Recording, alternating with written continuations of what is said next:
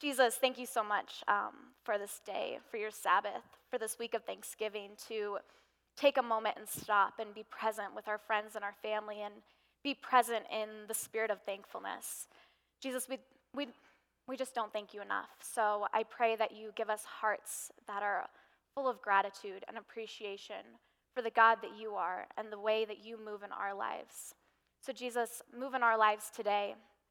Help us to rest in the Sabbath fully. And we thank you for that. We thank you for who you are, and we thank you for your sacrifice. We love you so much in your name. Amen. All right, so as I begin, I want to explain to you guys a little bit about why I chose to speak on Ruth. So, naturally, I was drawn to this strong, courageous, wonderful woman of the Bible, but there's a little bit of a more surface reason as well. When you're a young girl growing up, you don't have very many options if you're looking to a Bible hero or a role model from the Bible, right? You usually end up with the answers of Ruth and Esther.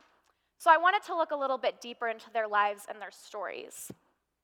And with much Bible characters, the women who are in the Bible, such as Ruth and Esther, who have a whole book dedicated to them, you notice that they have very important stories to tell. Whenever a woman gets a lot of face time in the Bible, there's usually something significant about that.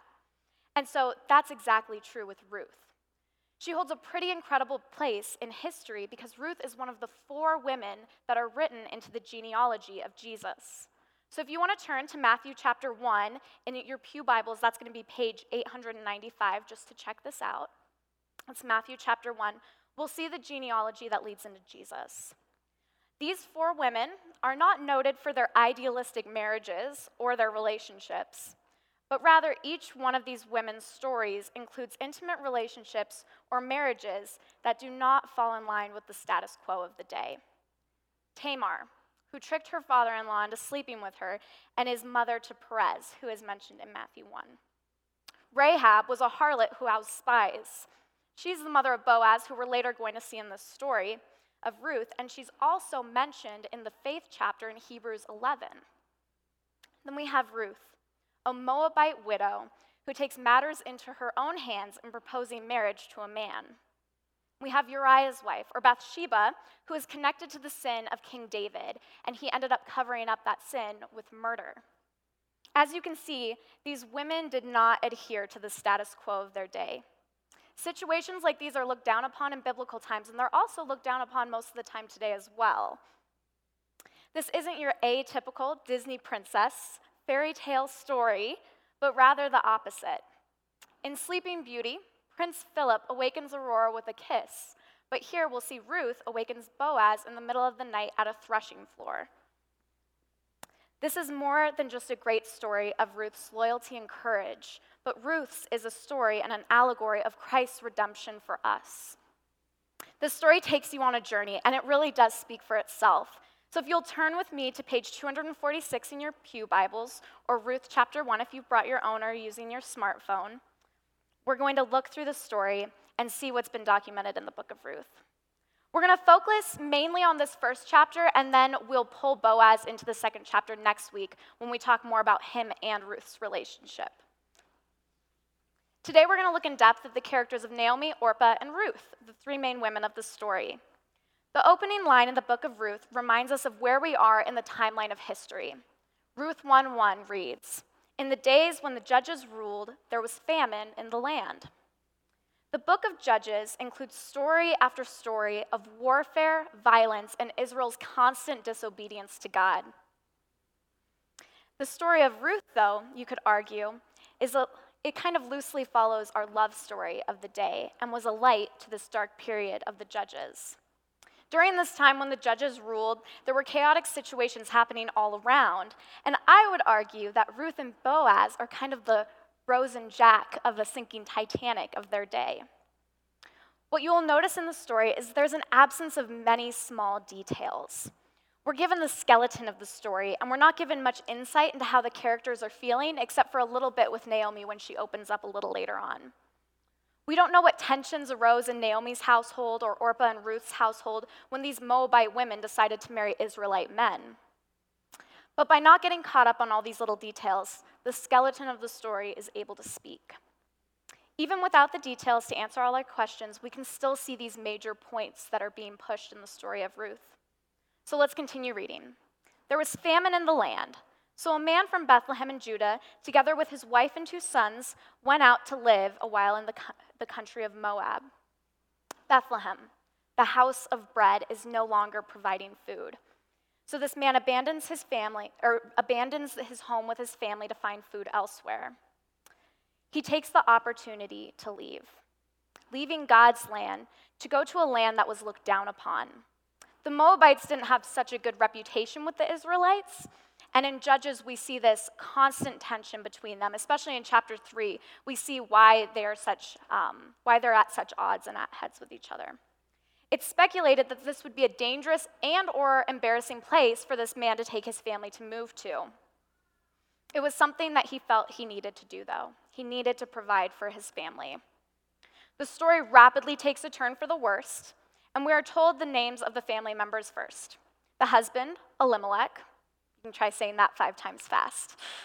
It's not easy. the wife, Naomi, and then their two sons, Mahlon and Chilion. And just like that, Right after we're told the names of these people, Elimelech dies. And then his two sons marry Moabite women, Ruth and Orpah. The author wastes no ink on these major life events and continues on. After they had lived there about 10 years, both Mahlon and Chilion died. Naomi was left no husband, no sons, and two Moabite women for daughters in law. Again, no ink wasted over 10 years is wrapped up in this handful of verses. The story seems to kind of just shut down. What, what could be so interesting about the story of three widows? Well, we're about to find out. Sometime later, Naomi hears that the Lord has begun providing food again in her homeland. So she decides that's what she's going to do. She's going to go home. Historians and scholars aren't quite sure if it was normal conduct for the daughters in laws to go with their mother in law because the situation was very um, obscure that all three of them were widows. So, nonetheless, the girls decide they're going to go with Naomi.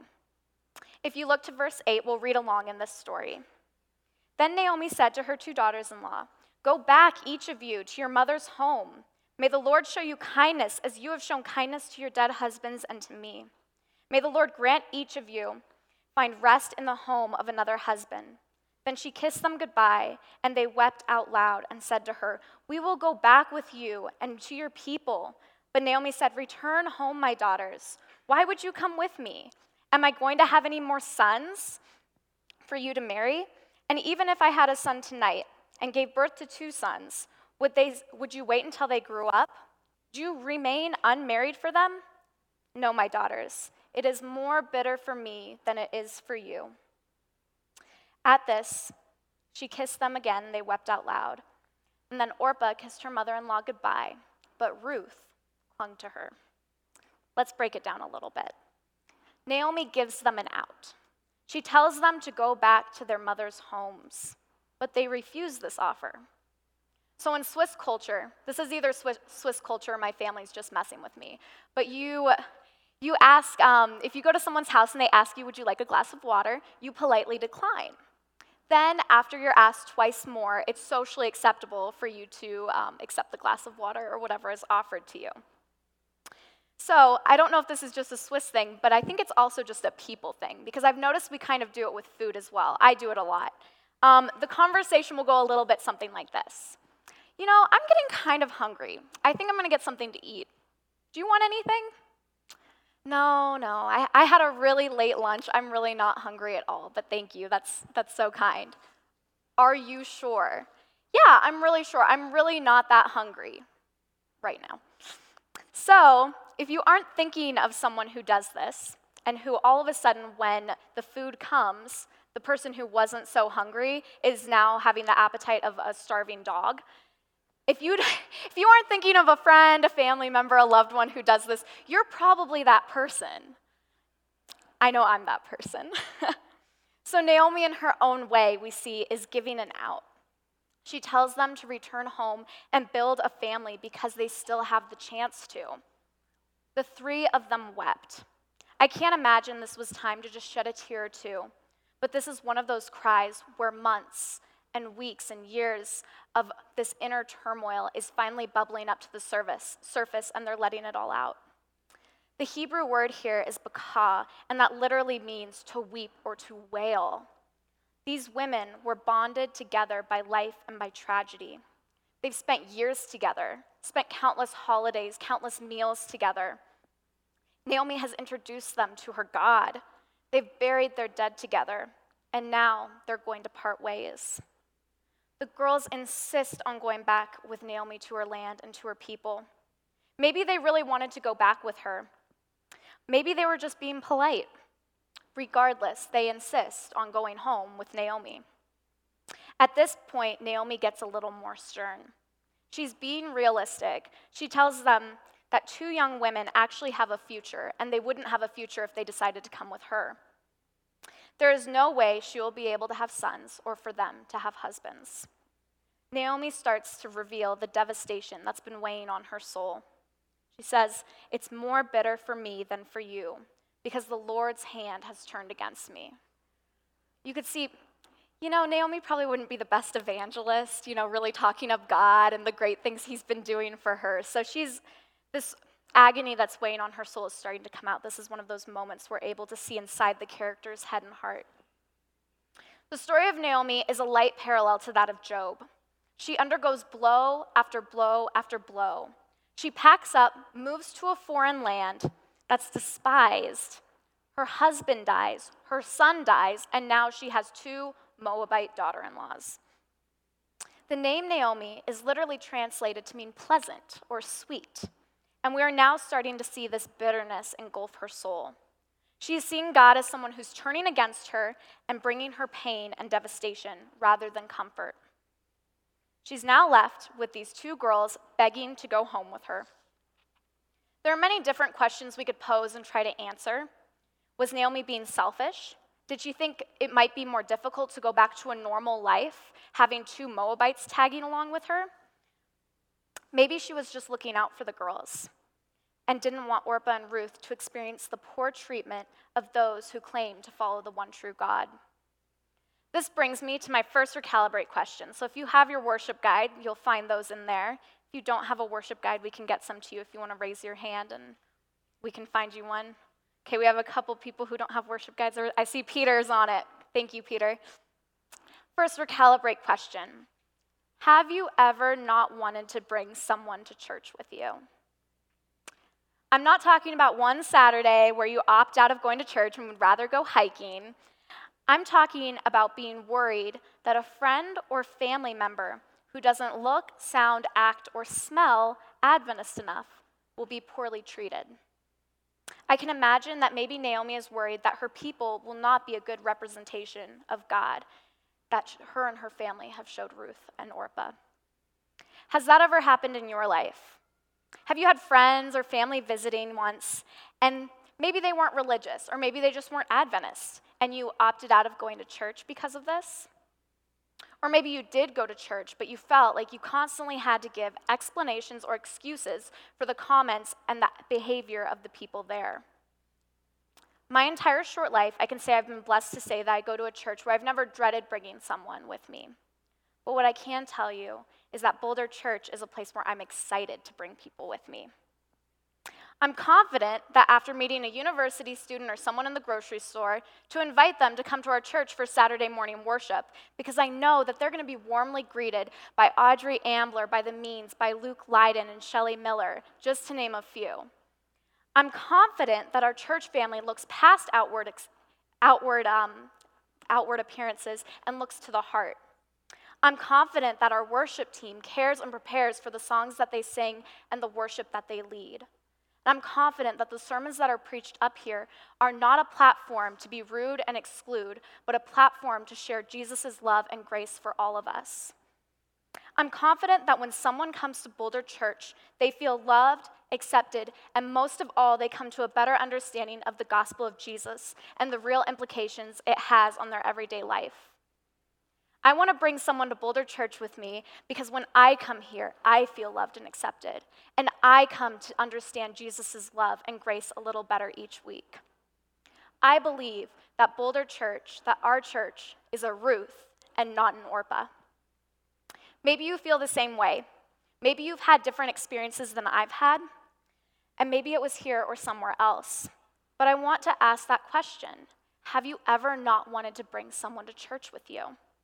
If your answer is no, then I ask you, why not bring someone?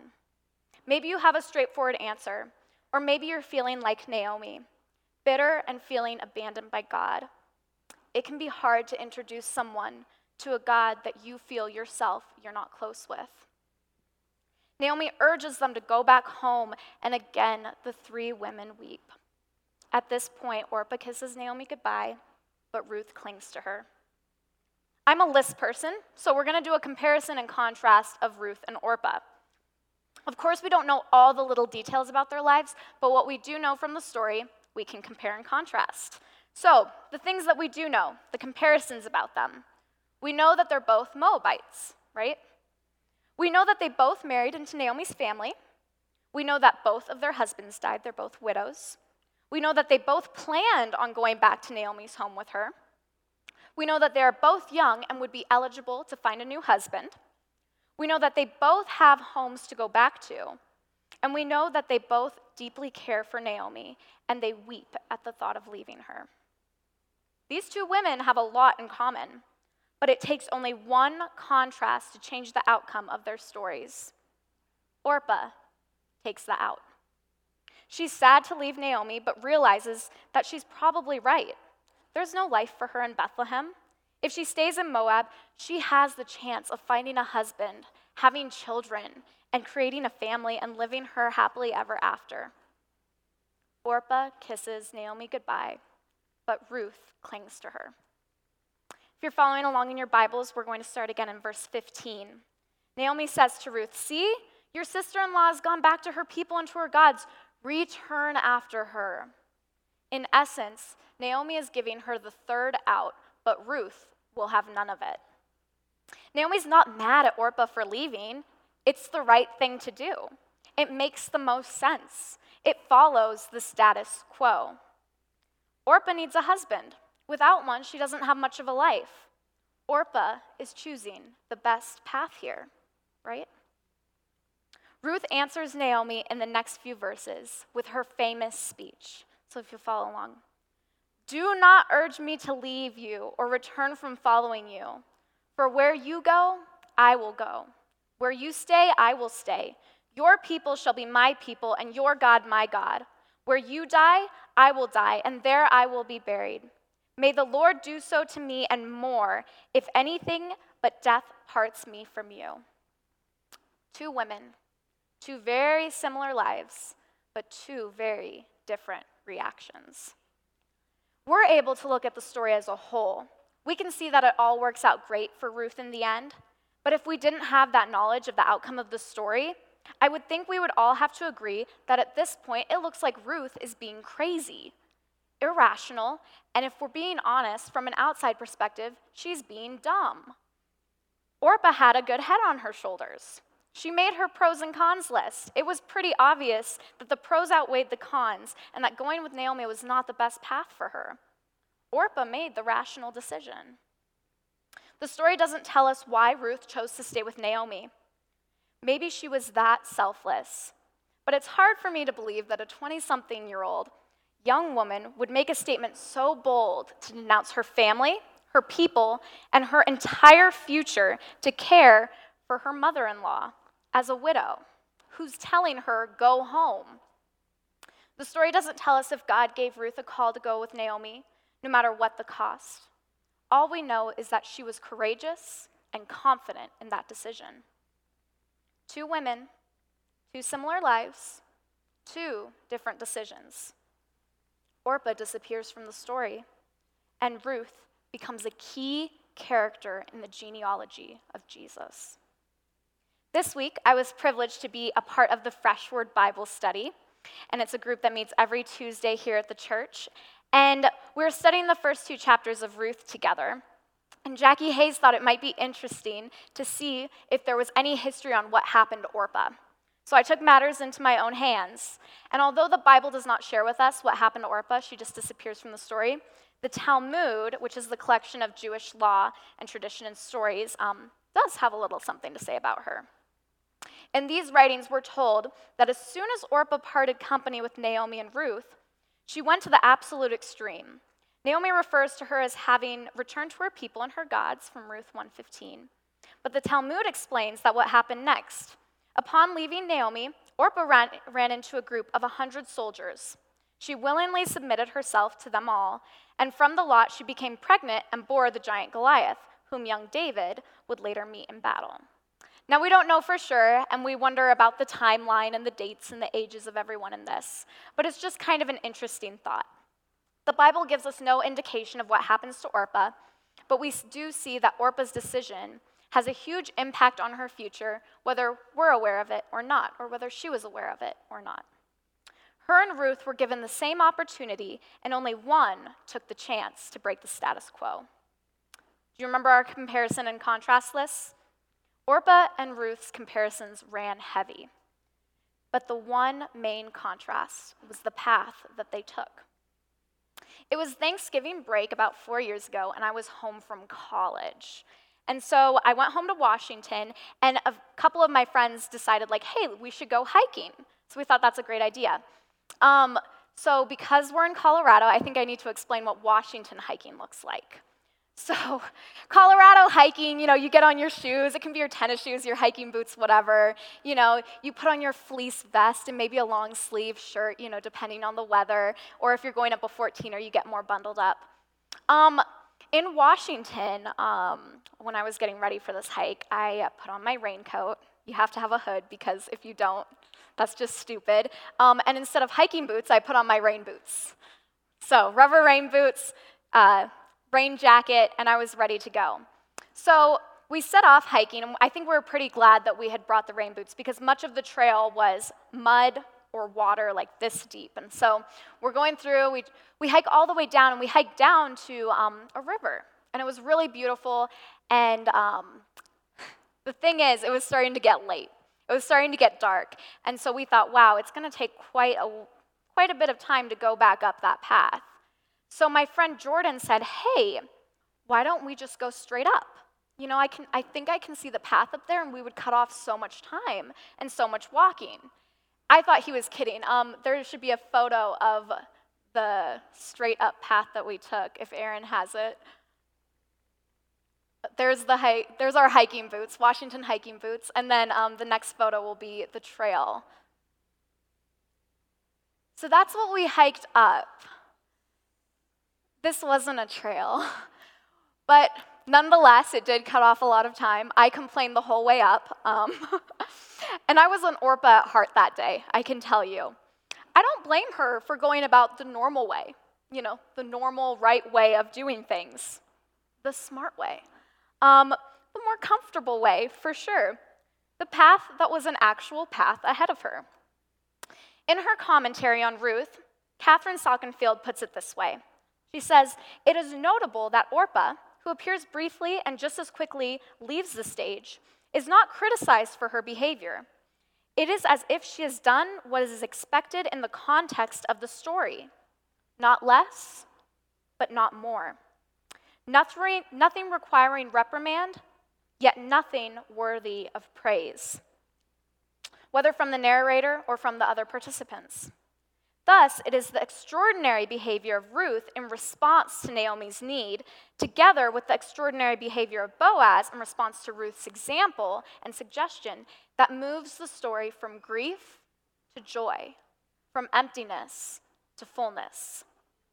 She does what she's expected to do nothing more, nothing less, nothing worthy of reprimand, but still nothing worthy of praise. This brings me to the second recalibrate question Are you going to be an Orpah or a Ruth? Are you an Orpah? Are you okay with walking only on the paved paths created for you? Are you comfortable with sticking to the status quo, not stirring up any tension? Are you comfortable with tradition and the way things are supposed to go? Or do you choose to be a Ruth, to be bold and courageous, making decisions and following God, even when the path does not look easy or promising or like a path at all. Choosing to give up a clear and comfortable future for the unknown. to be like a Ruth. Ruth had no idea what her life would look like next week, let alone in the next 10 years. She must have taken a lot of faith to actually look to God and make sure that He would guide her steps. Ruth's decision continues the plot of the story. And not just her story, but a story that leads all the way into the New Testament and into our lives today. Ruth takes a chance. Laurel Thatcher Ulrich has been continually quoted by other famous women with her quote that says, Well behaved women seldomly make history. When we look back in the story, we see a chain of the status quo being broken. It is said that the most dangerous phrase we can ever use is, Well, it's always been done that way. If we always did things the way they were supposed to be done, where would we be? Our technology, our language, our culture would all be stunted. In 1863, Abraham Lincoln pushed on to break the status quo by issuing the Emancipation Proclamation. Abe Lincoln was not an Orpah, he was a Ruth. And now, just over 150 years later, our first African American president has served two full terms. Susan B. Anthony, a social reformer and women's rights activist, fought for equality. Susan was a Ruth. The paved path to status quo was not acceptable to her. She possessed the character of Ruth, and although she died before the ratification of the 19th Amendment and was never able to vote herself, she still never stopped fighting. Beethoven was deaf, but he never stopped composing. Thomas Edison was told by his teachers that he was too stupid to learn anything. He failed over and over and over and over again until he invented the light bulb, but he didn't stop trying.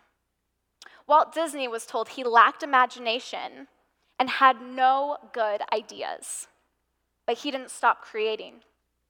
Vincent van Gogh lived to only see one of his paintings sold, and that was to a close friend for a very reasonable price but he didn't stop painting. Martin Luther broke the church's status quo, wrote the 95 Theses, nailed them to the door, and faced death, but he didn't stop reforming. I could go on and on with a list of people like this that didn't take the easiest path. Ruth chose the path that wasn't paved. When she looked to her future, she saw nothing but the life of a widow taking care of her mother in law in a foreign land but she clung to Naomi anyways. To make bold decisions and to have courage to take action, we must first develop the character of Ruth. We must choose to be active, make choices, stand up, and go when we are called. Both Orpah and Ruth were given the same opportunity, but only one did something with it. If you turn with me to Matthew 25, verse 14, we'll read the parable of the talents. Again, the kingdom of heaven can be illustrated by the story of a man going on a long trip. He called together his servants and entrusted his money to them. While he was gone, he gave five bags of silver to one, two bags of silver to another, and one bag of silver to the last, dividing it in proportion to their abilities. And then he left on his trip. The servant who received the five bags of silver began to invest the money and earned five more. But the servant with two bags, the servant with two bags of silver also went to work and earned two more. But the servant who received the one bag of silver dug a hole in the ground and hid his master's money. After a long time, their master returned from his trip and called them on account of the money that he had given them. The servant which whom he had entrusted the five bags of silver came forward with five more and said, Master, you gave me five bags to invest, and I earned you five more. The master was full of praise. Well done, my good and faithful servant. You have been faithful in handling this small amount, so now I will give you many more responsibilities. Let's celebrate together. The servant who had received the two bags of silver came forward and said, Master, you gave me two bags of silver to invest, and I have earned two more.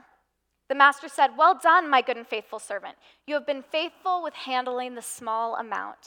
So now I will give you much more responsibilities. Let's celebrate together.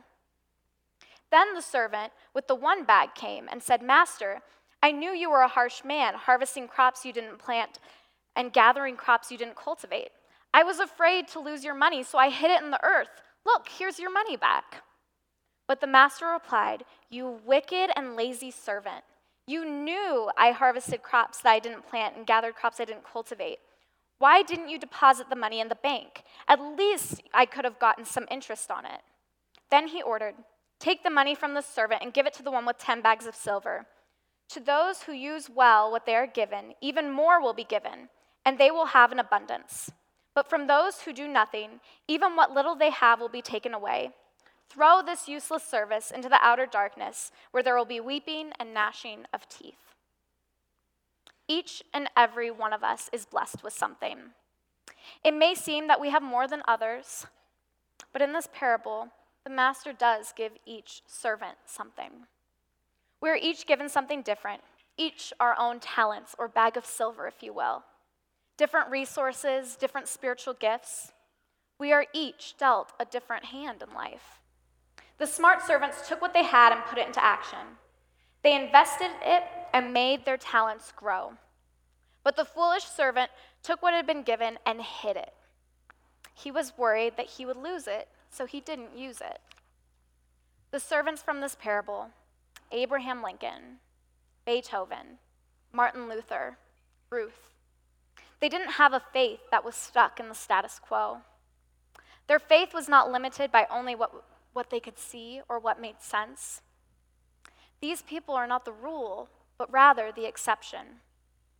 So, our final recalibrate question I want to ask you is Is your faith stuck in the status quo? Today, when you walk out of these doors, are you going to walk down the nice paved path of the status quo, or are you going to step out like Ruth and not let the pros and cons list weigh you down, but have faith in a God that surpasses all our knowledge and understanding. Every day we're given choices, much like Ruth and Orpah. Sometimes we're given outs, and sometimes we can use logic and reason and the status quo to stop us from taking the more difficult path. A path that technically no one can blame us for, a path where you do what's expected. Nothing more, nothing less nothing worthy of reprimand, but nothing worthy of praise. But remember, it's the extraordinary behavior of Ruth that moves the story from grief to joy, from emptiness to fullness. So, today, if you're looking to move your story, your family's story, this community's story, this world's story, you must be willing to take extraordinary actions. You must choose to be ruthless, not in the literal sense of the word, but in the sense where Ruth was so selfless that she gave herself up. She was literally ruthless. If you're looking to move the story, you have to be willing to climb straight up the mountain. You have to be willing to take no outs, to not be boxed in by the way it's always been done, to go where God calls you and to be bold and to break the status quo. Let's pray. Jesus, thank you for this community that's here today. Jesus, thank you for the story of Ruth that reminds us to not just be ordinary, but be extraordinary, to take chances and to be bold and to move when you call us, to go where you say go and to stay where you stay, stay, stay Jesus. We thank you for being a God that has unlimited power. And Jesus, we ask you today to give us the power and the courage to not be stuck in the status quo. Jesus, we want our faith to be limitless. We want you to give us faith that surpasses our knowledge, our understanding, what we can see, Jesus. Help us to understand that although we might not see the path, it's there and you're working your ways. Jesus, give us the hearts and the character and the courage of Ruth. We pray this all in your name. Amen.